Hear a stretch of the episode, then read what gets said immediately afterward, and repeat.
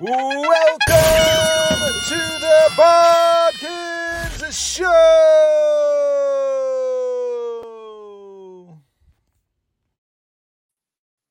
Good morning. It's a beautiful Sunday morning right here on the Bodkins Show. It is our UFC uh, London post show. Uh, uh, incredible round of fights. We're we're bringing the boys all back as always. I am joined by uh, Mr. Smoking Amigo Kenneth Miller and Craig with a K, Craig Koger. Uh, boys, it was uh Whew, man, I don't even know how to talk about them fights. Uh, the lowest of the highs of highs and the lowest of lows, I think, for the uh, fans in London and for UFC fight fans. Um, before like we even like break this card down and talk about it, Kenny, like, what's your initial your initial thoughts here? Uh, my initial thoughts, man, Dana has got to be just chapped in the ass that he cannot get a fucking card to start well and end well, but be a monster in the middle. It seems like the last few cards, somehow whether it's O'Malley getting hurt or Craig laying on the ground or whatever it is, it seems like they cannot start well and end well. Just some sort of injury. Ortega got hurt. It just seems like that's just kind of that's my initial thought. It's like, man, ever since the Chandler and Gaethje fight opened up that card with the best opener of all time it seems like we're almost cursed. Like we're just not allowed to have a good opener and a good finisher anymore. Craig, what's your what's your initial reactions here to this to the London card here? Yeah, I mean, I, I kind of agree. It's two two main events in a row now that we have been just left kind of disappointed as fight fans. Um, injury stoppages, man, and this one wasn't. This fight wasn't even 30 seconds in, man, and um, I mean, at, at the end of at the end of the pay per view, my initial reaction is just, man, I feel terrible for Tom Aspinall, man. So yeah, I mean, yeah, let's. Uh, I, we could just go ahead and jump right into it. I mean, Greg, you alluded to it. Tom Aspinall. I mean, 15 seconds into that fight, hurts his knee. I mean, wow, like right, like the fight didn't even get going. Uh, I, I mean, they tried to catch the the London card, you know, lightning in a bottle twice because that March card was fantastic. It had a lot of finishes, but it was a lot of like uh you know guys here and then guys way down here that they were feeding to especially to you know Paddy the Baddy and Molly and you know the even Tom Aspinall and you know uh, why it was his toughest task. And then he jumps up to Curtis Blaydes. So like the level of competition was just so much tougher, and the matchups were tougher this time around and it and that's why you even saw a lot of the British, some of those uh, European fighters lose, but they try to catch lightning in a bottle twice, and that's just hard to do. I feel like. Yeah, I mean they had it. They had it going, man. I mean it was after Molly McCann and Paddy, the place was jumping, and uh, you just hate to see. I mean, when we made our picks yesterday, um, you know, for anyone that watched the show, I picked Curtis Blaydes to beat Tom Aspinall, but that's this is not how I, I had it going. I had, I kind of thought that this card might be the highest of highs and then end on a big low there in London, but I didn't think that it would be like that, man. And it's just sad to see it go down that way. Yeah, I'm the. I mean, it is sad. I mean, so that's just kind of how it is, though. I mean, I, I mean, what? Ha- so we'll just go ahead. We'll just start from the top and work our way down to the bottom uh, as far as our picks. So we each, me and Kenny had Tom Aspinall, Curtis Blaydes uh, wins. You had Curtis Blaydes. You are now the reigning defending title, taking that cheap belt, taking the cheap it. win. It's not, it's not, how we want to win, it, but it was between me and Craig going into the to the main event, folks. Uh, who was going to take home the title? I had Tom Aspinall. Craig had Curtis Blaydes as his dog of the week and pick of the week. I'm reaching for the brass, just like at the top of the ladder. I'm reaching for the belt, and here comes my old teammate knocking the belt down in a swerve twist. Uh, Tom Aspinall gets injured. Craig's able to climb the ladder. Uh, Curtis Blaydes wins in, I mean, 15 seconds, one strike. I mean, he, uh, Tom Aspinall throws the leg kick.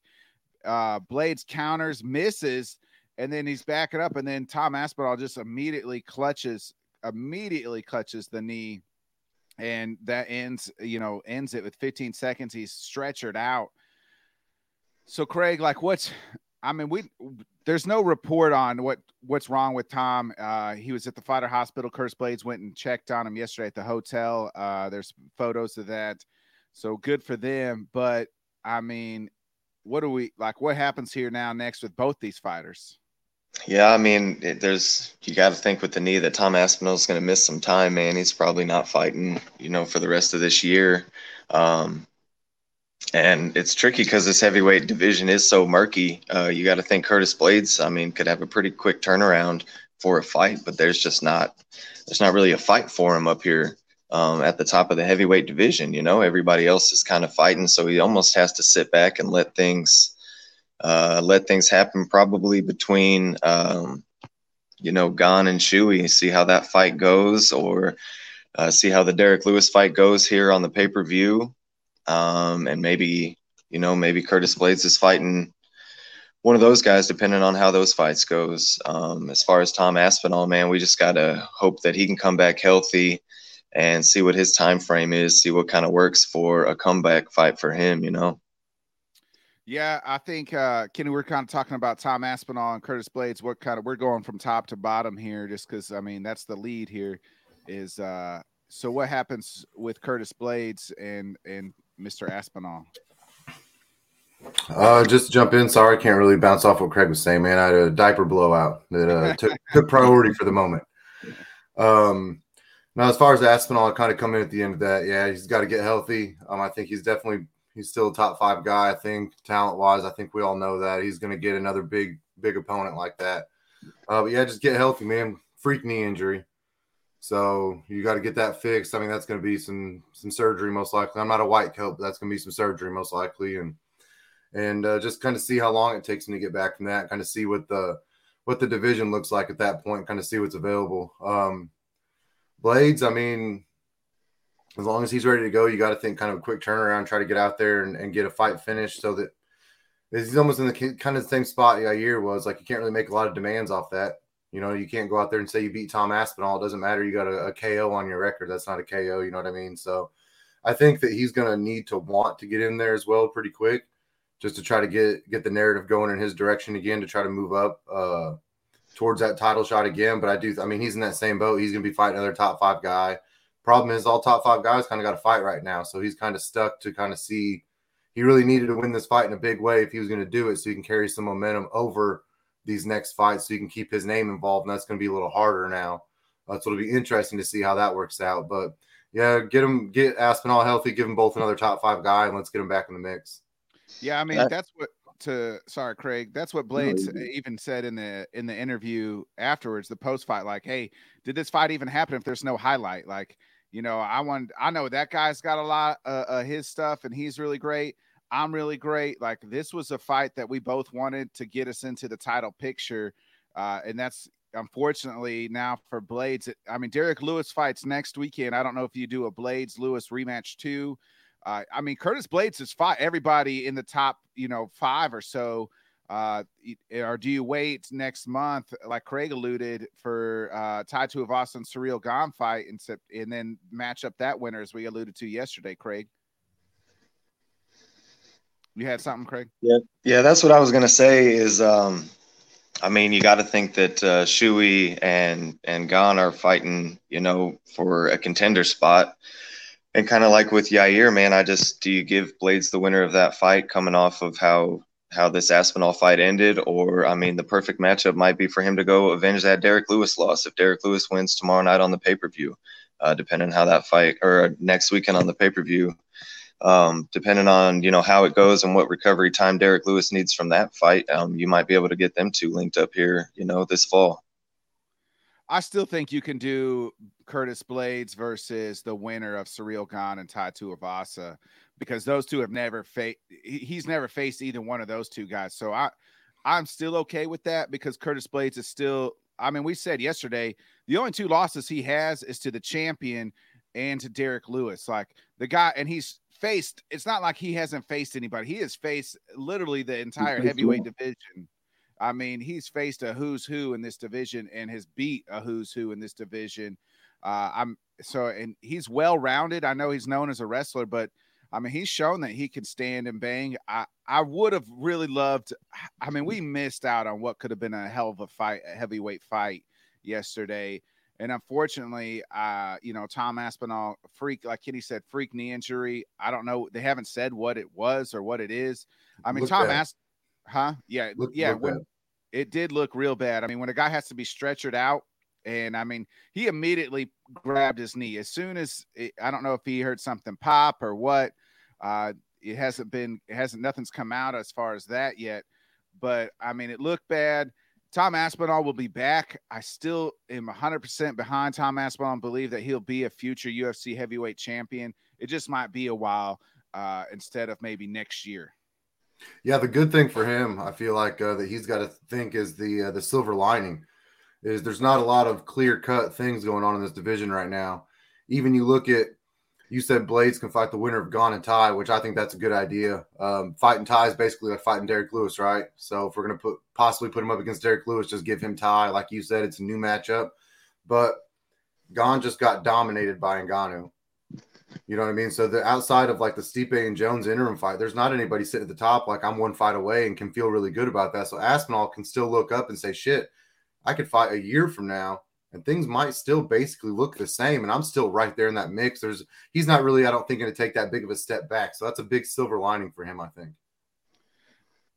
What I don't want to see is when he does come back, just throw him to a wolf. I'd like to get him. I'd like to see him like get a pre-fight.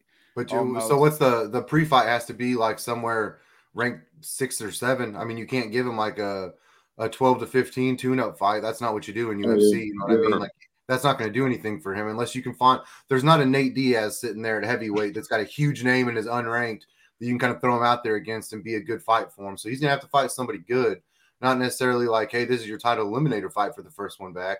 But Frankie don't get a tune-up fight. He's coming back and fighting John Jones probably. You know what I mean?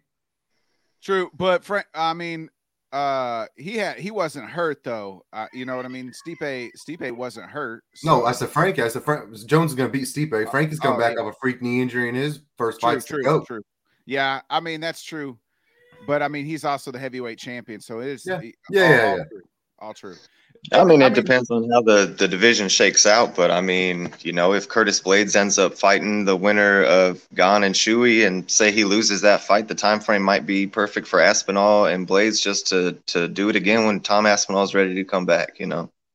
Yeah, and here's the thing about Tom Aspinall: he's super young. He's still young, and he's super young for a heavyweight. Like I, I mean, most heavyweights are in their close to their thir- late uh, or mid thirties um, because that's what long as long as it takes because you keep getting knocked out as a young guy and then you get on a run in your uh, later stages here. But Tom Aspinall's still young, uh, super young for a heavyweight. I, I, he'll be back, and I hope, uh, uh, you know, later. I don't think he'll fight the rest of this year. Obviously, maybe not even the first quarter of next year. Uh, but give him a fight maybe around a year from now, and hopefully he'll be ready to go and make that run that we all expect him to be on to go on. So the the co-main event, we'll get to the co-main here. Uh Jack Hermansson. I mean, three round just flawlessly of Chris Curtis. Uh Chris Curtis was mad that I mean Jack didn't stay and bang with him, but uh, I mean, what what's Jack supposed to do? I mean, Jack played it was a perfect game plan for Jack Hermansson. Chris Curtis wanted to wanted the fight to come to him, he, but Jack did. I mean, Jack didn't even really shoot or wrestle here. He it was a great stand up for uh, the Joker. The all three rounds. It was 10-9 all three rounds. Just a quick, flawless victory. Even you know, Jack kind of apologized to the fans afterwards. Uh, said, "Hey, I, I took a short notice fight too." And you know, this wasn't the guy I was I was preparing for. I was preparing for Darren Till. I took a short notice fight. I had to do what I had to do to get the win, which I think, I mean, at the end of the day, that's all that matters, right? Go ahead, Craig.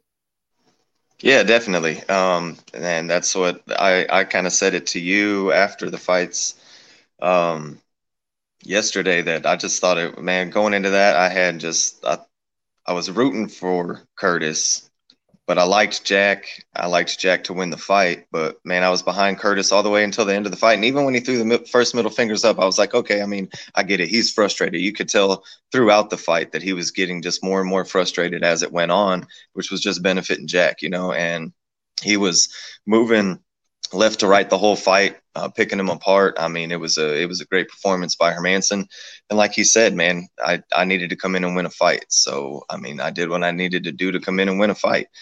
And he did apologize to the fans. I don't think he needed to apologize to the fans because I thought he put on a great performance.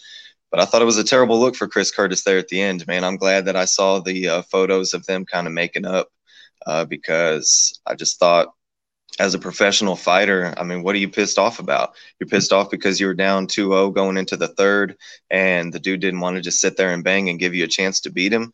I mean, why would he do that? Why would it, why would any smart professional fighter do that? You know, so I thought it was a bad look, um, and it was a great performance by Jack. Yeah, for sure. Um, I kind of looked at that. If Jack was out striking him three to one in the first round and the second round, Jack threw 30 something strikes in the first, 40 something in the second, and Curtis was under 15 in both of them rounds. What are you what are you flipping the birds for? You know what I mean? You want him to stand there and bang. Well, you didn't push the pace and try to bang with him either. It's not like he was chasing him down. It's not like he was just sitting back and just jabbing you away. He was getting in, he was throwing some shots. He went for a couple finishes when he had him hurt a couple times. Jack fought a great fight for two rounds. And then the third round, he said, Why would I go out there and get caught? And he didn't even even half that that third round he was still banging with him. He was still giving him some chances. He just wasn't giving him a lot of chances. Like Bodkin said, he was fighting a very smart fight. You know, I feel like everybody's kind of on the same page when you look at that. We said it yesterday. Hermansson's got experience because there's levels of this stuff. And he knows why am I going to stand there face to face with you, toe to toe with a boxer, a great boxer, and, Ch- and Chris Curtis, and give to myself a chance to get knocked out when he, Jack knows he can get rocked. You know, Sean had him rocked a couple times. So he knows his chin's not invincible. He's not going to do that. You know, he did fight a very smart fight, great fight, I thought. Used his distance well, used his range. He threw head kicks and leg kicks that we don't usually see out of Jack. Um, it looked like he really got in the lab after that Sean Strickland fight and said, Man, I got to get some stand up I ain't going to make it here. And I think he showed that he's still definitely a top seven guy, and it's going to take something to get him out of there. Yeah, I think you nailed it right on the money, Kenny. I mean, Jack Hermansson, that was his best as far as striking performance we've seen out of him. I mean, just one two combos, the leg kicks, just came out throwing leg kicks. Uh, Chris Curtis can be mad. I, he's come out and said, "Hey, Jack was just the better guy." Uh, he apologized uh, on Twitter and uh, found Hermansson, and they they uh, you know, hugged it out a little bit. But I mean, hey, that's that's what happens. I think Kurtz Curtis is just it's like if I mean a game of basketball where a just you're trying to do everything that you can, and the guy's just stuffing your defense, and you're just getting you're mad because you know uh nothing that you're doing is working. Well, that's just because the guy is overall better than you right now. Uh, Jack Hermansson had a great game plan. It worked to a T. Uh, he learned from, I think Kenny nailed it, learned uh, from the Strickland fight. It was uh, absolute incredible uh, performance by Hermansson. So, what's next here for the Joker? Who's next for the Joker, and who's next for Chris Curtis? Go ahead, Craig. That's a tough question, man. Um, especially for Chris Curtis. Um, you know where where does he go? I mean, he's been he seems like he's been the king of short notice fights. So does he sit back and wait for the next you know uh, short notice fight to get into? I don't I don't know if there's the I don't know off the top of my head who the perfect matchup to put Chris Curtis back out there with. Um, kind of like we said yesterday, Jack Hermansson is kind of that gatekeeper. So um, you didn't get past him. So, you know, where do you go from here? Um, and then as far as Jack, um, I mean, he's one of those guys that he's fought just about everybody um, in the division as well. So it's tough. Um, you kind of got to let things in the division shake out a little bit, I think, before you can really pencil Jack in against anybody. Because, I mean, I don't know. Do you give him Costa if Costa and uh, once this Costa and Rockhold deal goes done, you know, if Costa can beat him, is that is that kind of where you fight? I mean, I don't. Off the top of my head, I just don't got the perfect opponent for either one of them. Kitty, what do you think? What's what's next for either one of these guys? Um, well, I think for Jack, I think Craig was right for sure. You got to let some of this stuff sort itself out. There's going to have to be somebody kind of solidify himself in that that four to six range for for Jack to fight and kind of. We got to figure out who the top five gatekeeper is. We know that, that Jack's the top seven, top 10 gatekeeper. We need to figure out who the top five gatekeeper is so that he can go get a shot at him and try to get his name back in that mix. Um, I do like the Costa fight if Costa can beat Rockhold, but I hate saying that name, so it'll be the last time I ever do it.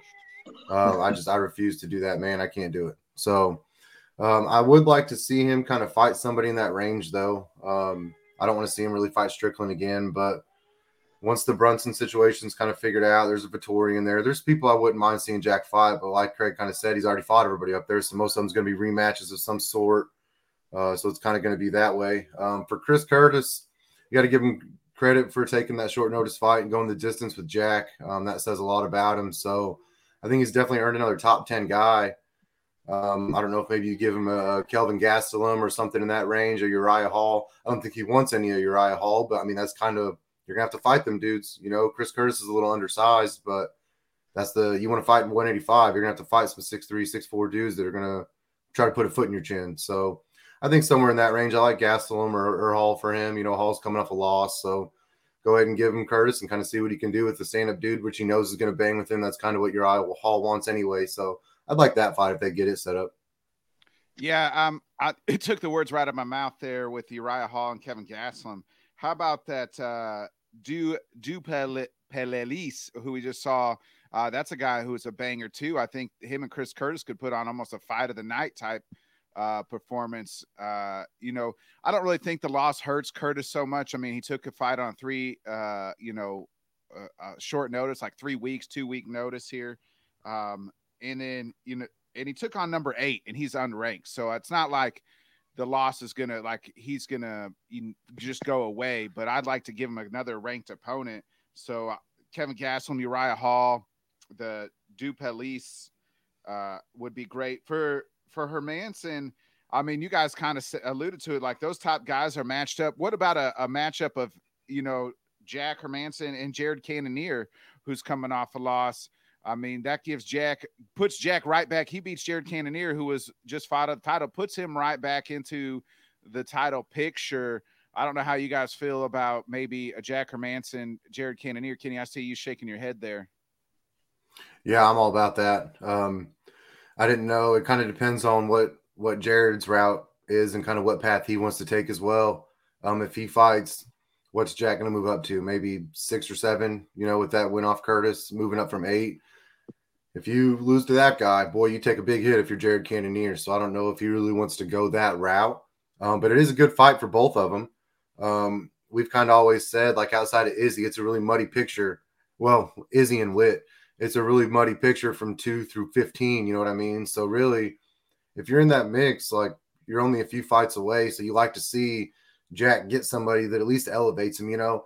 You like to see anybody that showed evolution in their game, like Jack did from the Strickland fight to the Curtis fight, trying to, he focused on a stand up. It was evident. You got to reward that. I think, you know, he's a company man. He's a kind of, like he said, he took that fight on short notice too. He could have said no thanks you know, and, and he took that. So I'd like to see I'd like to see him get somebody. You know, Cannonier works. He just time frame is going to work out. He fought recently, so give him a fight four or five months and let him go at it. I like that. So what about what about uh, Cannonier and Strickland? Is kind of more my thought, just because we've seen Strickland and Jack already fight, um, but also Vettori and Rob. Like, who's where's that winner go? Is that winner just go straight back to Izzy? You know, we're seeing Rob and Izzy again. I mean, there's got to be there's got to be more to it than that. So I don't know. I mean, it's it's so everything. My, my it's, rebuttal it's, for for Cannonier and Strickland.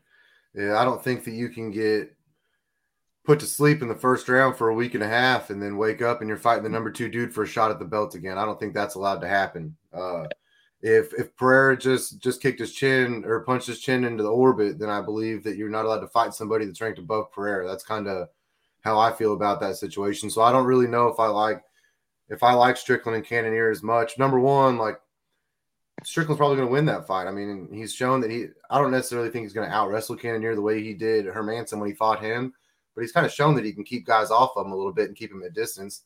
I don't really want to see him sit there and jab a dude away to a decision and then be fighting another top three guy because I don't really think like Strickland's got to show some evolution too, and I don't know if Cannonier's the guy to show that. You know what I mean?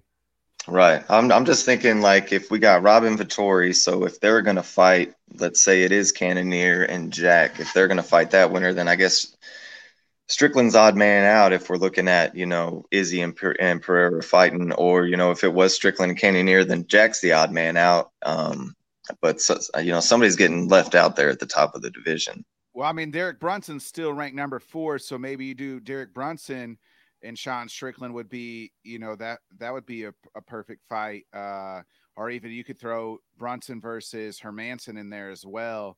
Uh, so, so that, one of those. Kenny, I see you shaking your head no. So, God, bro, that if I wanted a nap, I'll go. I'll go watch Carla and Rose again.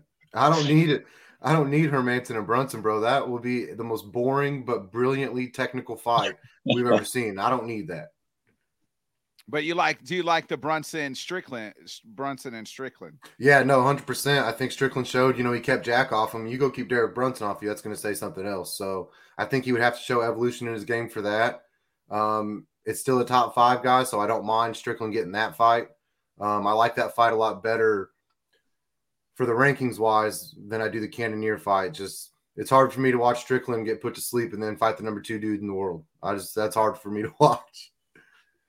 All right, all right. So we're gonna move into the my guy. I called it. I said, Paddy the Baddy, Paddy the Baddy, Paddy the Baddy. he looked, I think, his best he's has in his three fights in the UFC against his best opponent. He was hard on himself, but I mean, the first round you could give it to Jordan Levitt. I thought uh, but it was close. Paddy had his moments, but was never in any real trouble in this fight. And then in the second round, I mean, he was able to I, how he got Jordan Levitt's arm locked in with his legs, and I mean, and just t- was able to tap him was unreal. Uh, he had a great post uh, post interview talking about men's mental health. A friend of his who uh, committed suicide. Uh, I mean, this guy how, how, how high is the ceiling for Paddy Kinney And I mean, where, where do you, I mean, is he, I'm not saying he's going to be the next UFC lightweight champion, but I mean, where, where do you see his ceiling at here for Mr. Paddy the Baddy? Uh, he's got a long way to go. Um, I think he knows that. I think he would admit that. I feel like he says that basically in every fight that it's not his best fight. Um, but like you said, he did just fight his best fight. Uh, the best fight we've seen in the UFC so far. He's shown that he's getting better seems like he's getting a little more comfortable in there. You know, yesterday in the pre-show we talked about uh, we talked about Paddy kind of swinging for the fences a little bit, getting a little bit of reckless in there. I think that's kind of that inexperience and having the pressure of of being the not the next Conor, but you're the next big guy from the UK as far as names goes. Um, that's kind of got a big mouth and you talk a lot, not in a bad way, but but you put in a, a spotlight on yourself. And I think he kind of felt that pressure and you've seen that a little bit. But man, he is getting better uh, to get to get Jordan Levitt down to the ground that way, to get the body triangle on him and not let go. Man, the rear naked choke is something I feel like everybody defends against from the time they start any sort of MMA or BJJ training. That's two straight rear naked chokes for them on professionals, you know, and I think that kind of says a lot. Uh, guys that can get a rear naked choking on somebody are really freaking proud about that. And so I think you got to like that. It's a dude that we expected to come in swinging for the fences, and he's choked two dudes out in a row. Uh, so you got to like that. I think you got to give him a top 10 guy, right? He's got to fight some ranked guys. You can't keep giving him nobodies anymore. I think he's kind of shown that. Um, he's getting enough notoriety. Dana's to have to start paying him. You're to have to get him out there against somebody. He's almost like Sugar was when he was on the way up. You build a following like that, you got to start fighting somebody worth something because you're worth something now. So I definitely think we give him a top 10 guy. Um, really, man, just take your pick. Just don't don't give him somebody I hate to see him get somebody that that's very well seasoned, that's a, a, good vet. I like to see him kind of fight somebody else that's kind of young up and comer. I know Dana doesn't like to do that. He likes to get both the up and comers as high as he can before they fight. Um, but I just I don't want to see him get fed to the wolves up there and take a loss he doesn't need to take, you know, for experience sake. Uh, a tough fight with a win, an ugly win will be better for experience than a loss will, I think, for him uh, personally. So I hope that's what he gets. But definitely a ranked guy, definitely top ten guy. Craig, I mean, where do you see Paddy the Baddy uh, going here? I mean, that was. So uh, I, I, all credit to the world uh, to Paddy because he looked, he did look good in that fight, and you can you can say that he lost the first round, but I still feel like that first round went a lot of the way that he he wanted it. Um, he almost had a submission in in in the first round, and it kind of looked like that was the route that you know Paddy was going. Um, he looked he he was never in trouble, looked comfortable the whole fight. Um, you can tell that he's working hard. You can tell that he's getting better. Um, the personality is great for the UFC. I was saying it yesterday when, we were watching the fights. Like guys like that, them winning fights is just good for the UFC. Um, it, it'd be great to see Paddy, you know, evolve and get better. But I'm still worried about the guy, man, because that lightweight division is nothing but killers. And it, I mean, a top ten fight scares me for Paddy Pimblett but I think you got to give him a rank guy. I mean, kind of like Kenny said, look at look at the draw, look at the following. Um, it's time to start feeding him to some real guys, and um, I mean, maybe you give him Dan Hooker, the uh, Mr. Gatekeeper, um, into the rankings, kind of. You know what I mean? Um, I wouldn't hate that fight, but in the lightweights, I mean, who else do you give him? You get you, I mean, Tony Ferguson. Um, I, I don't know where you go. I mean, like I said, that that division is killers uh, one through eight, uh, there's a lot of matchups already set up. Um, but I think it's time for Paddy Pimblett to definitely get a ranked fighter. And uh, kind of like you alluded to, man, I'm glad Paddy won because his post fight speech, man, um, I just love hearing guys with a platform, you know, talk about things like that, man. It's just something that people still don't talk a lot about. And I'm, I'm glad he won the fight. So he got the opportunity to let that out. Can you go ahead? Okay. Uh, this is the lightweight rankings nine through 14 right now. I'm not going to say eight because eight's eight and he's coming off. Uh, we know what happened. Uh, so Gamrot, Tsarukyan, Ferguson, McGregor, Hooker, Jalen Turner. That's nine through 14. No matter who you feed him to, he's getting a dog. Yeah, I, no matter, I, and he's got to get a rank guy, but no matter who it is, it is a dog. I, I think I think Dan Hooker is the perfect opponent for him. Uh, Dan Hooker's fought another who's who, and he'll fight anybody. Um, so I, I think that's the perfect opponent, a veteran guy who's been around, who's who's fought some tough guys, uh, a guy that's who can beat Paddy, but also Paddy could possibly beat at the same time. Uh, we've seen that. We haven't seen Dan Hooker since March when he lost when he dropped down to featherweight and tried to fight Arnold Allen, and that didn't end well. Um, I mean, I don't know Tony Ferguson. I don't think that's a the right fight for either one of them. Uh, but Tony needs to step down too because he's been facing some killers and he's still trying to find his face where uh, his head landed in a different state when Mike Chandler punted it. So, I, and who knows when we'll see Tony again, but I don't really like that fight either. But I do like the Dan Hooker. I don't like the Jalen Turner matchup for either one just because I like to see two young guys. And I think Jalen Turner, I mean, Paddy's a smaller guy. Uh, this is a guy who used to fight at featherweight, and t- Jalen Turner's six foot four uh, and some miraculously weight cuts down to 155 for 30 seconds. Yeah, no, that's the problem with uh, the Paddy's going to run into. That's hard to find him a fight. Is he's so undersized. He's a very small guy. It's almost like Michael Chandler being at, at 155. Like you're just a smaller dude, and no matter what, I mean, like you said, Jalen Turner's six four, Dan Hooker's six foot, Tony Ferguson's five nine, five ten. No matter what, Paddy's got to fight a big dude. I know that weight cuts hard on him because he walks around at 347 pounds or whatever it is, eating pizza and cheeseburgers all day. But man, you almost look at that and say, bro, you just about need to be thinking about 145 again while you're young. Because that 55 division, man, like Craig said, one through take your pick 38 is just stacked, man. It's hard to find a fight in there where you're like, oh, yeah, that's a good fight to get me a top 10 ranking because you're probably going to take a chance of losing that fight. Yeah, the, the I think the the lightweight division is probably the toughest division, one through, you know, I mean, probably twenty if you really got down to it. I mean, there's some guys that, uh, you know, are tough and they're not even ranked, and you're like, man, that's a tough sob, and they're not even ranked. So, uh, I do I do think that it's time to give Paddy a little March or so, uh, or not March, but uh, November, the MSG card I think would be perfect for him uh, and Molly. We'll get to Molly here in just a minute.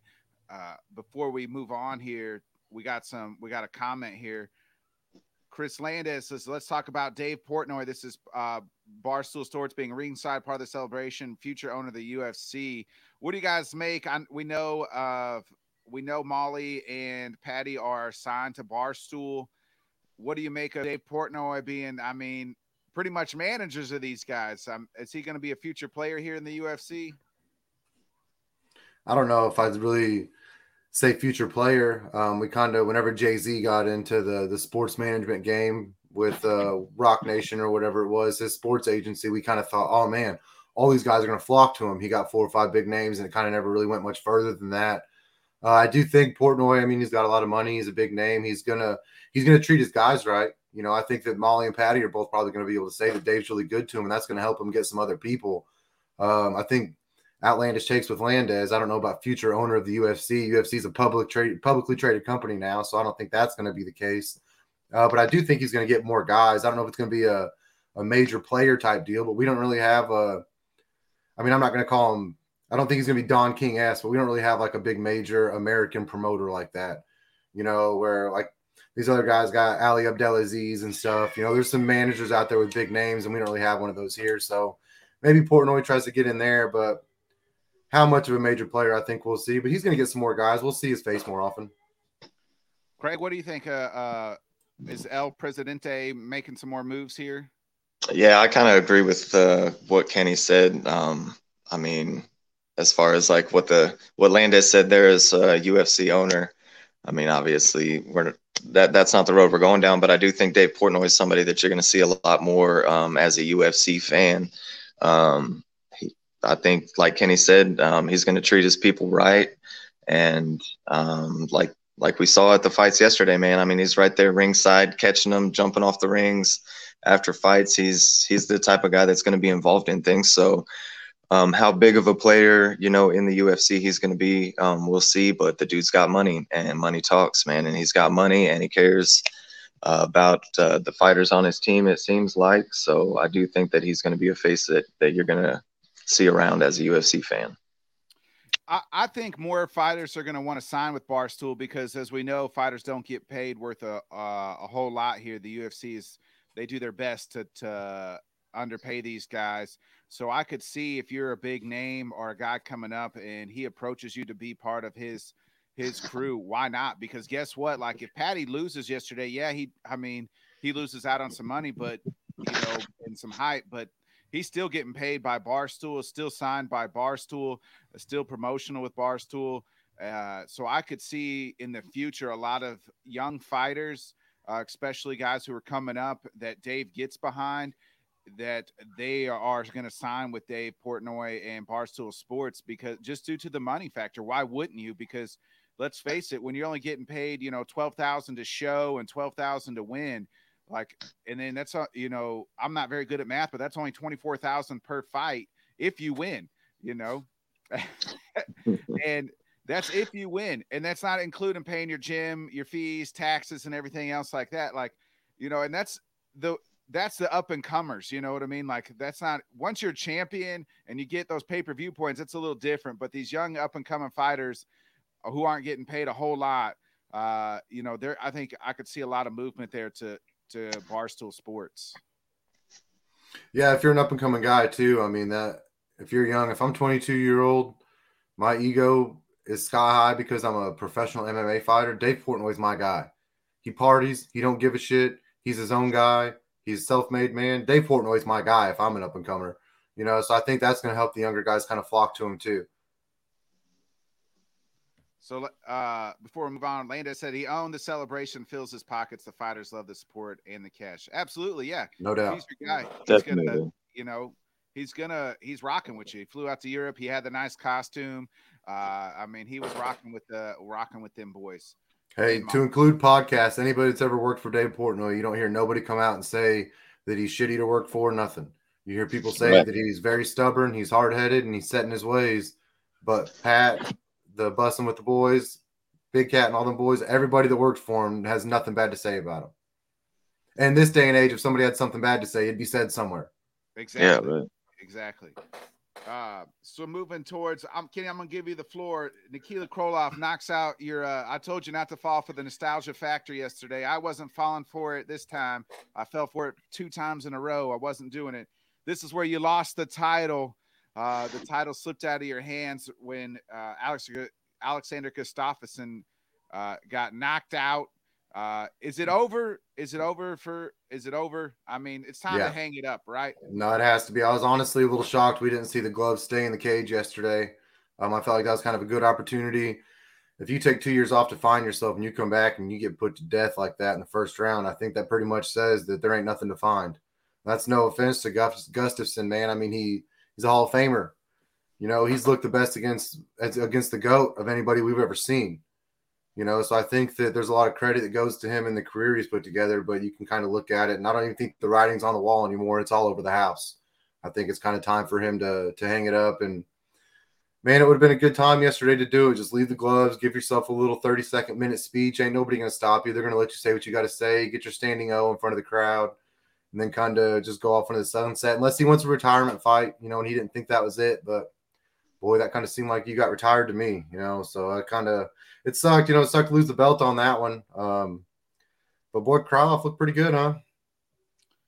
Yeah, Craig, what was your thoughts on Krylov here? Uh, I mean, yeah, I mean, he, he did look good. Um, kind of like I said yesterday in the picks show, it was a big fight for him um, just to kind of stay within the ranks, you know, Um, because um, he's had some fights against uh, kind of the, the upper echelon of the division and he's lost. And then, uh, man, credit to Gustafsson, man, coming in, making weight, going back down to, you know, cutting back down, getting in there, getting in the gym. Like I said, that when we were watching the fight, man, you take that time off, them shots to the jaw uh, you just don't remember what them things feel like. And um, man, I thought that fight was over earlier than it even was because it looked like I mean it looked like it was over quick. And Gustafsson kind of collected himself and got back in there for a minute. Um, I do think just kind of who he is in the UFC and what he's you know done and provided for the fans and everybody else. I think he's got a retirement fight out there. I think it's going to be something that they'll set up kind of as a retirement fight, kind of like how yeah, you, you'll just know it's coming, kind of how it was with Cowboy. Um, I don't think that this is how Gustafsson wanted to go out. I don't think he wanted to take all this time out just to come back in the ring, get knocked out in the first, never look good a single second of the fight, and then and then leave the gloves in there. You know, I think he wants the opportunity to put together a good fight before he goes out. Um, so I mean, I think it, I don't think it's the last time that we've seen him. I do think it's the last time that we've seen him in a somewhat meaningful fight against a ranked opponent. That's the last yeah, time you've seen him fight somebody you've ever heard of. Right. exactly. Yeah. Right.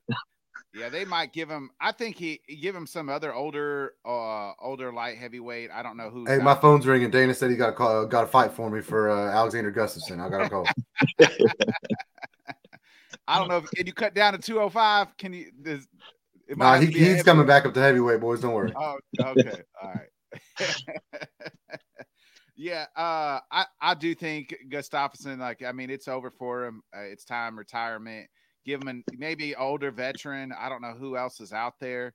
Uh, you know, maybe moves to heavyweight, and uh, him and um, Arlovsky could fight. I think that would be a good, you know, uh, retirement fight for either one of them. I mean, Andre still. I think Andre would still beat him, but uh, so what's what's where do we see Krylov going here? I mean, this was his biggest win of his his uh, career right here. What's next for him?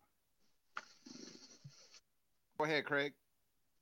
Well, we've uh, he was coming off of two losses there against uh, some of the better of the division. Um, so like I said yesterday, man, this one was a big one for him to kind of stay involved. Um, there in the rankings, he had to beat old man Gustafsson or he, in my opinion, he was kind of just falling off. You know what I mean? Um, where to fight, where he goes next. I mean, it's tough. He lost to Paul Craig. We see Paul Craig, you know, lose yesterday. Maybe he's fallen out of the top 10 of the division. Um, Krylov lost to, um, can't think of his name, Ankalaev.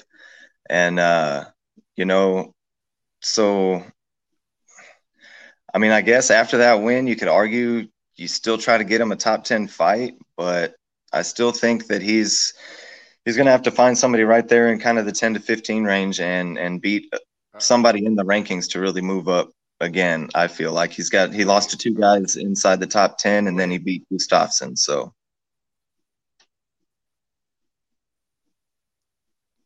Kenny, where do you see what, what's next for him? Um well, it's definitely his biggest win, um, if you can call it that. No offense. Um, I think you start looking around. Problem is, a lot of people got fights. Um, he did lose to Ankalaev. I don't mind him. You know, Ankalaev and Anthony Smith are fighting next week. I don't mind him getting the uh, the loser of that fight. The winner's obviously going to go up. Loser's got to fight somebody, stick around. Um, I think Krylov's kind of shown he's at least a top 10 gatekeeper right now. Um, so you could give him the loser of that fight. Uh, Dominick Reyes doesn't have a fight right now. That's a top 10 guy that he could go in and get get one against. Um, Thiago Santos is fighting Jamal Hill, so you don't really want to do that. You could kind of throw him in against Paul Craig if you want and kind of say, hey, you guys figure out which one of you guys stays in the top 10 and which one of you guys don't. Um, that's the fight you could kind of go if you wanted to. Um, I don't think he really showed. I don't think beating Gustafsson makes you turn around and say, "Hey, I deserve a top five guy." Hopefully, hopefully he's smart enough to take a fight that's not that. But I do think somewhere around that seven to ten range, um, six to eight range, you can give him somewhere in there. And really, Dominic Reyes or the loser of Smith and Ankalaev, I think, kind of makes the best sense. Dominick Reyes, actually, now that you say that, just about is about the perfect fight for him. He's the only one up there that doesn't have a fight. It makes the most sense. You know, Krylov only fought for a round, so surely that turnaround can be 12 weeks, 10 to 12 weeks shouldn't be too bad. You know, that's a full camp anyway. Uh, so I don't mind that Dominic Reyes fight. I think it's a good one for both of them. Reyes hasn't shown much of late either. Um, so put Krylov out there against somebody still in the game. Yeah. Two top guys as well, you know, so right. that's a good matchup, I, th- I think. Yeah, he's lost uh, the last three champions. Uh, you know, he lost to Jon Jones, and uh, I mean, he still says he won that fight. I think that he's still so hung up on that fight that he should have won that has affected his last two fights. Lost to Jan Błachowicz, lost to Yuri Prochazka. Uh, I I do think that would be the step up. Also, uh, it seemed like he called out Johnny Walker, which is actually a rank below her. Uh, not uh, Krylov did yesterday. Called out Johnny Walker, which Johnny Walker is ranked 13th. I don't know why he's trying to fight down, but uh, I think Dominic Reyes is a step up and that's a good fight for Dominic Reyes to kind of come back and hopefully maybe get back on the right track uh, for Mr. for the Dominator as well. But I, I wouldn't mind seeing the Johnny Walker fight. I don't know why Johnny. I mean, if you called out, if the guy ahead of me, if I'm Johnny Walker and the guy ahead of me calls me out, shit, I'm taking that fight, right? Like, hey, the guy's ranked ahead of you and coming off a win and said your name. That's good for me. Yeah. Mm-hmm. So. Uh, if you're Johnny Walker, you're taking that fight. I mean, the last time we did see Johnny Walker, he was falling back like Andy like Andy's mom was walking in the room in toy in Toy Story, but uh, but so that kind of sums that fight up. I I do think uh, I do think the uh, Dominick Reyes fight would be perfect for both fighters. So we get to, I mean, Molly McCann again. I mean, put on a heck of a show. I thought this was her best outing as well. Uh, she tried to nail another spinning back fist, got most of it. Uh, I mean, just I mean that fight went exactly how we all assumed it would be. Uh, Hannah Goldy did look pretty strong at times, but uh, for she had a little bit of moments there up against the cage. But Molly McCann's boxing is just by far is Kenny. Is it time for Molly to fight a, a ranked fighter here now, just like we said with Paddy? Well, she was already coming off two straight performance of the night bonuses, and uh, I mean, last night she looked as good as she possibly can, I believe. Um, I remember back in the day when everybody said all Meatball could do was wrestle, and now she's throwing spinning elbows like a mad woman. Uh, so definitely, I think you got to give her a ranked opponent. Um, if you're barely squeaking by unranked guys or unranked women, um, I think that it's a different conversation. But when you're putting up performance of the night and you're finishing people, I mean, you got to give her a ranked person at some point. Uh, three in a row, two out of three of those are performance of the nights. Give her someone in that 10 to 15 range and kind of let her see what she's got. You know what I mean? Yeah, I 100% uh, agree with what Kenny said there. Um, we kind of alluded to it yesterday when we were watching the fights. Um, it's not always about winning, it's about how you're winning. And Molly McCann is um, the way she's won these last three fights, it just looks like she's ready for, like we always say, there's levels to this game. She's ready for the next level. Like it's time to get her a ranked opponent and, uh, you know, get her in there competing to be inside the rankings. Uh, like she kind of said in her in her post fight presser, you ever seen lightning, you know, strike the same place twice? Because that first spinning elbow, I mean, you can say, hey, whatever, you know, she caught her. That's just like some some lucky type stuff. But I mean, man, she comes back the next fight and lands the same dang thing. And uh, I mean, yeah, it's it's time to get her a fight there somewhere ten to fifteen, like Ribas or somebody like that. Um, just to you know get her competing in the rankings for sure. Yeah, Amanda Ribas is uh 15. Can you go ahead? Uh, what I I hate to say it because I love Maycee Barber too, but Molly McCann and Maycee Barber makes a absolute ton of sense. Uh, Maycee Barber's there at 10. She's kind of been doing the same thing that Molly has as far as beating people that are ranked right around 15 or unranked. She hasn't necessarily her last few fights been doing it decisively the way Molly has, but I think that's a good top 10 fight for Molly. It's a good test for Maycee to make sure she still belongs in that 10 to 15 ranked range. Um, Ribas is going to be kind of hard because she bounces back and forth between weight classes a little bit. So that's going to be a little bit difficult schedule wise. Uh, it's I kind of like that Maycee Barber fight a lot for her. I don't yeah, like them fighting because I love them both, but I like that fight for both of them a lot. Yeah, I was looking at that too. Uh, I think Maycee just fought too, so the timeline matches up. Yeah, two weeks ago, I think. But I think she's got a contract. I think her contract is up. The UFC is going to obviously try to bring her back, but that was the last fight on her contract. So that contract's got to get done. I also like maybe uh, Casey O'Neill as well for uh, Molly here. She's ranked like number 11. So that would be the perfect step up here. Uh, I mean, she's somebody that the UFC is going to get behind. I mean, her and Paddy on these same cards together. I mean, it's like watching your two best friends just fight with each other. I I think that they need to continue to be on the cards together. I think getting them on a pay per view and putting them you know, I said MSG for Paddy. I still think that would be perfect for uh, Molly. Uh, MSG, they're not really key on MSG because obviously New York's got them state high state taxes. But when you're getting that barstool money, does it even matter, Kenny? I mean, what? I don't know. I mean, it's still going to matter. Listen, no matter how much money I'm getting paid, I want Uncle Sam to take as little of it as possible. Um, so I think no matter what, it's going to matter. Um, but not enough to not fight there, not enough to not sign the contract. You know, that's just kind of no matter what what it's going to be. Um, I'd love to get both of them back on there. Um, you're right that I think that Molly's somebody the UFC is going to get behind, but it's not like she's new. You know, she's fought in the UFC nine times. So what she needs to do now, they're going to give her somebody like that. She's got to start stringing together some wins against people that matter. That's no offense to Hannah Goldy or anybody, but you got to string together some wins against people that matter, people that are ranked, people that got a little bit of a name, so that people can get behind you. You know, I remember when Molly first came out, everybody, you know, she had a lot of hype. The hype train was definitely running strong, you know, and then lost a couple. But like you said, one of those was Taila Santos and stuff. You know what I mean? It's not like she lost to nobodies. Uh, but she's got to string together a few against some winners here, and then let's see where she can go. I think the sky's the limit as long as she can string together some wins now that she's got some stand up game going.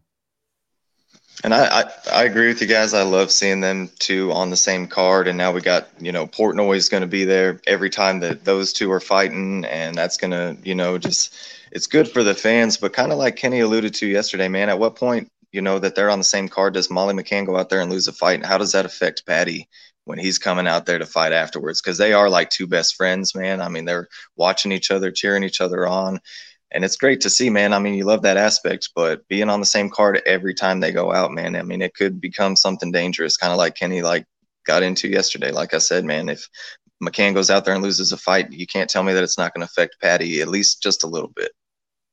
Well, I think it would affected him more yesterday doing it in London because then it, the more pressure's on him. I think if it's not in London, it won't bother him as much. I mean, it always bothers you probably when your teammate loses and your friend loses because that's just what happens. But that's you know, they both have lost before, so it's not like they have a zero next to their name. I think Molly has uh she's done better and it felt like she has more confidence. I feel like having her partner there. She's three and zero oh since you know she's been on these cards with Paddy. Hasn't lost since Paddy's come in uh, and been there. So I mean, it's just maybe she doesn't feel alone and's got that support with her uh, with Paddy on the card too, and them them preparing together. I mean, sometimes you know when you even though they're fighting two separate opponents and we're talking a male and a female even here but when you have that person you're going with it together you're making that weight cut together it it gives you that extra confidence that you're not alone that you have somebody who has your back no matter what. Can you go ahead. Life's easier with the homies bro. That's just what it is. Life's easier with the homies or we'd all do it alone. You know that makes perfect sense. Um, i don't know about the whole last night, man, you kind of said that it'd be more pressure on him if she lost in front of London. At least in London, he's still gonna have the crowd behind him. If you lose in an MSG, if she loses an MSG right before he fights, that might be a whole different ball game because the crowd may not necessarily be behind you then. It'd be a whole different world. I just I, I think the more pressure would be on him to win. Harder to lose at home. Definitely harder to lose at home. But at least you know that there's going to be 20,000 people in there that got your back. You ain't necessarily going to have that in New York. You'll have the Barstool crowd, though. You'll have Portnoy's Barstool crowd in New York. Amen to that. Amen to that. So we get to the the the first card, and I mean, the I thought the most disappointing fight of the night, uh, most disappointing fighter, Paul Craig loses to uh, Ozdemir here. I mean, Paul Craig, I'm gonna let you take it away because you had the p- best GIF in the uh in the in the group chat. So uh, I'll let you start with this one. Yeah, man, this one it was disappointing to me. I mean, I had Paul Craig as my lock, even though he was a dog. I was shocked that I seen him as a dog on the card.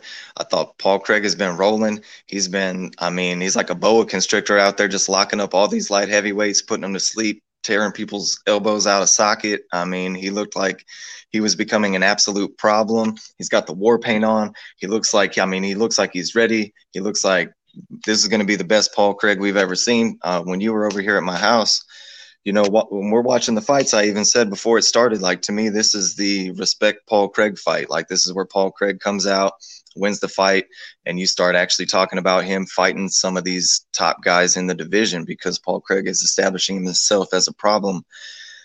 And half the fight, it was like I was watching Anderson Silva and Nick Diaz fight again because Paul Craig's just laying down keeps on laying down, trying to get it. I mean, and I understand when when you're strong on your back, but you can't just lay on the mat half the fight and try to get a guy to come get on top of you. And it it seemed just like he didn't have the right strategy. He uh when he was on his feet, he was kind of getting, you know, some work in there on Ozdemir and looking all right. And then he would just grab him up and he would he would mount himself. And I just kind of thought it was it was a bad strategy, and it was. I mean, to me, it was very disappointing, man, because I had a lot of hope for Paul Craig going into this fight. Nah, same man. I mean, Paul Craig, we talked about yesterday in the pre-show. We were all heavy on him. You know, we blown away. He was the underdog coming in off a bunch of impressive wins. It's like, okay, this is going to be the one, you know. And what in the world was going on there? I mean, if you would have told me yesterday Paul Craig was going to lay there for three rounds, I would have said you was crazy especially when you look at the way he was piecing him up in the stand up game. Now, if he had, now I'm not saying he was dominating him, but he was working the jab a little bit. He was keeping it some distance. He was forcing Ozdemir to have to fight, fight that fight, to have to get in close where you can get taken down, to kind of force him, like, hey, maybe it is worth it to go to the ground with this guy because he keeps punching me in the mouth, you know? And then instead, just like you said, it's like Nick Diaz laying there with his arm up. And I'm just like, you've got, number one, Ain't nobody in that cage in that fight had any sort of reputation to be able to doing some Nick Diaz stuff. You know what I mean? Like you guys still out there trying to prove yourself, and you might need to do that. And I was pretty man, I was disappointed. I was I was not disappointed in the results. I feel like if that's the fight you're going to fight, like you lost that fight by a million miles. And it was it was it was sad to see because it was the opening yeah. fight of the card, and like you said, we've had some struggles here on the opening. But man, when Paul Craig was coming out, the crowd was jumping, the crowd was behind him. I mean, they wanted to see this dude come out here and and make this make this guy tap out, and then it was just a very lackluster performance. Man, it was just disappointing. Somebody forgot to tell Paul Craig that hey, we know your strategies take him to the ground, but he's not going to go to the ground with you. You have to get him to the ground. He's just not going to go lay down with you, Paul. Like it's not nap time here. Uh, I mean, somebody forgot to tell. Like maybe he thought Ozdemir, like, hey, this is my hometown. Like he's just gonna come lay down with me, and I'm gonna tap him out, and we're gonna get the win. He's gonna get me over. This isn't.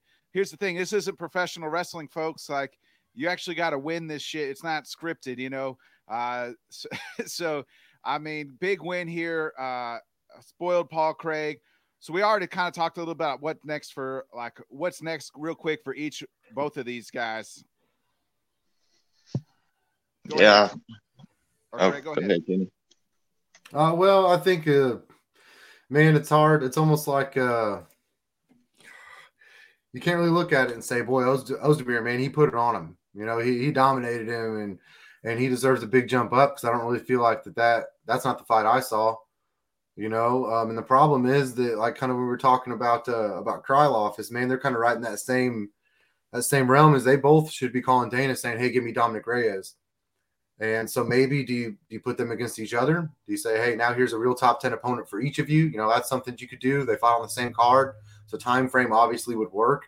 Um, if I'm Nikita Krylov, I'm telling Dana to kiss my ass because I've lost to Yuri and Yan and then I beat Alexander Gustafsson, you're not making me fight some dude who just barely beat a guy too. So I would have something to say about that if I was him, but that is a fight that makes sense.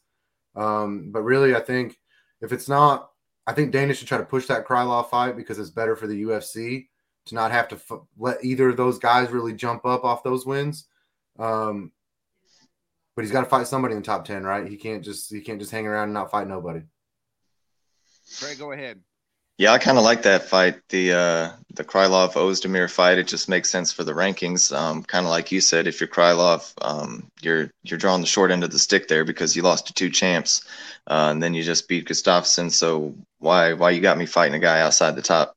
You know, um, but it does make sense for the rankings. I mean, Ozdemir um, beating Paul Craig, who is ranked ahead of him, and Ozdemir is ranked ahead of Krylov right now. So I mean, Krylov can only bitch so much. Um, and like you said, the time frame fits um, because they just fought on the same cards. So uh, to me, that that fight makes a lot of sense. Um, but Dominic Reyes is a guy in there that needs a fight. So I mean, he he might take one of these guys, you know.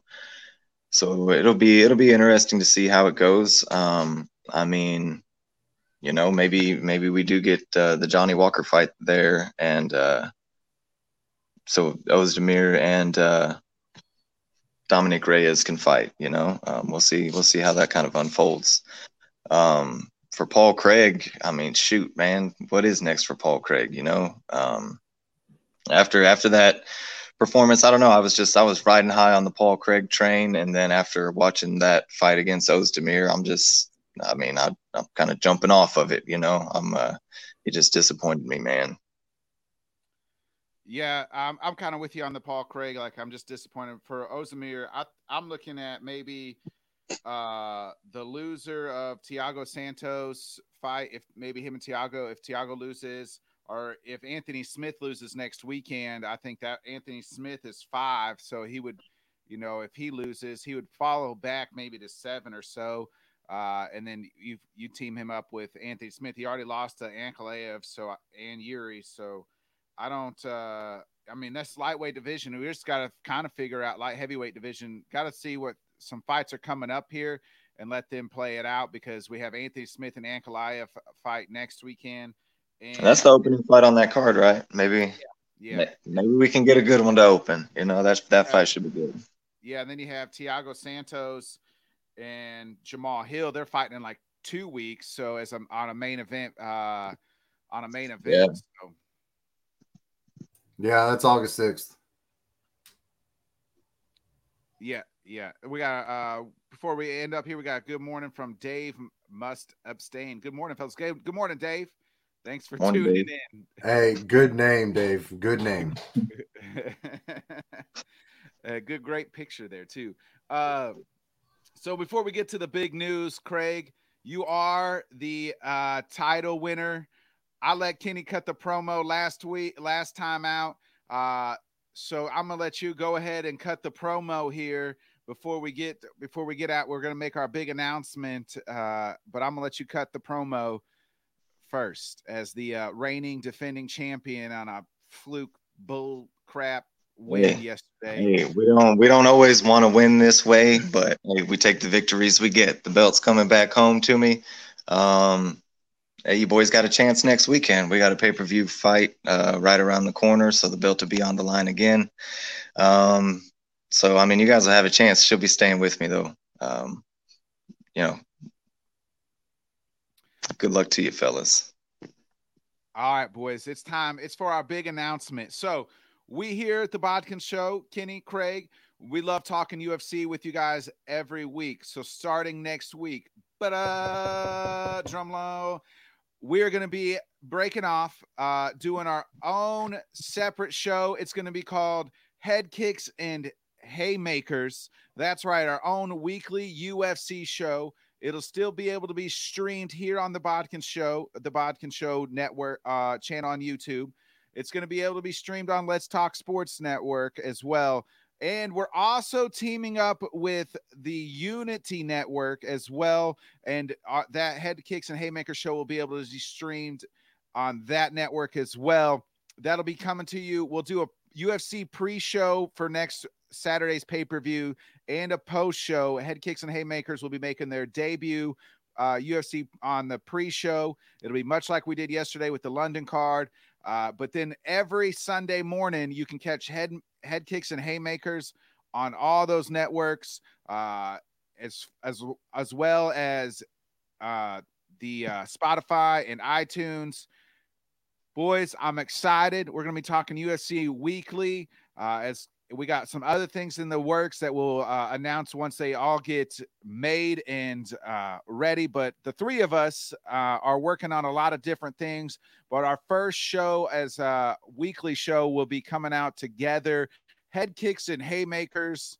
I'm excited for this new adventure, our new show, the Bodkin Show, folks. If you love the Bodkin Show, don't worry. The Bodkin Show will continue, still be on Sunday nights. It'll still be the weekly wrap up shows, and we'll still be doing a lot of different things there. And those will still be uh, getting promoted out on Let's Talk Sports, the Bodkins channel. But we're working on a lot of different things. I'm excited with this new show, Head Kicks and Haymakers. Craig, how you feeling? We're going to be working together, UFC weekly show here. Uh, go ahead, brother. Hey, I'm excited, boys. Um, that just means we're gonna we're gonna continue on with what we're doing, um, get stronger, and I'm gonna just have more weeks with that belt on my shoulder. So I'm looking forward to it. And uh, man, I mean, it's great, man. Doing great things with two of my best friends, man. Um, so I'm I'm excited. Kenny, did I miss anything here? No, I don't think so, man. I'm pretty pumped up. I think it's going to be a good time. Um, I've enjoyed the shows we've had. Uh, look forward to the future. That's right. The future is bright, folks. With the three of us, Head Kicks and Haymakers will make its debut show next Saturday at 7 a.m. Central Time Zone. We love, uh, yeah, roughly uh, 7 a.m., 7:10, somewhere around that time frame. Uh, we're all three dads, all three. That's why you see Kenny running in and out. He's got the the baby. He's on dad duty. Craig's on dad duty. Uh, I'm on dad duty. So we all got things moving forward. But we're to keep the show going. Head Kicks and Haymakers will be making its debut uh, show episode day episode number one next Saturday morning at 7 a.m. Central Time Zone. We love waking up and drinking coffee and talking UFC with you folks. Uh, then we'll have another show. It'll be uh, again on Sunday, our post show for the pay per view. And then after that, it'll be every Sunday morning. Uh, we'll be doing a Head Kicks and Haymakers show about 7 a.m. Central Time Zone. We're stoked about it. Again, you'll be able to follow us on the Bodkins channel, subscribe to that. The Let's Talk Sports uh, Network. Let's subscribe to that. And also, we are now teaming up with Unity Network. Uh, we'll be streaming that show on that as well. Uh, so make sure you subscribe to all three. We'll we'll eventually get our own YouTube uh, headmaker. I, I, Ken, are we doing a YouTube a solo head kicks and haymakers YouTube, or are we just streaming that? You're the one that's been uh, behind the scenes creating all this stuff here. Uh, no. So what we're gonna do is we're gonna have uh, one YouTube channel, uh, Migo Sports section is what it's gonna be, and then we'll have playlists for all of our shows on there. It's just a little bit easier to uh, to funnel the stream places to have it all in one place. Uh, so I think we're going to go that route, and then we'll continue to uh, to feature the Bodkin Show as its own channel on there um, as well. Uh, but it's just a little more easier for us uh, streaming wise and pushing it to other platform wise. Just kind of have it a little more centralized uh, at Amigo Sports section, but that's all part of uh, up to something season. Yeah, so we are cooking up something. Kenny's been cooking up a lot of different things other than that mean brisket that he's been cooking up. So, folks, uh, also, it was a nobody beat us in our UFC ESPN pick'em. Craig did take it home due to tiebreakers, so he won the belt, won the UFC pick'em. Uh, again, make sure you guys are liking, subscribe, share to the Bodkin Show uh, as well. Subscribe, like uh, as well to the Let's Talk Sports if you haven't already. Also, we're on iTunes, or not, I say iTunes, but it's iTunes has been dead for like 10 years. Apple Apple Podcast and Spotify. We are now on there. You can catch UFC post show on all those uh, platforms as well. If you missed yesterday's show, we'll be back next Saturday with our new debut show, Head Kicks and Haymakers. I think that's it, boys. You guys got anything else? No. Nope. All right. Hey, we'll see you guys next week. Enjoyed it. Catch you all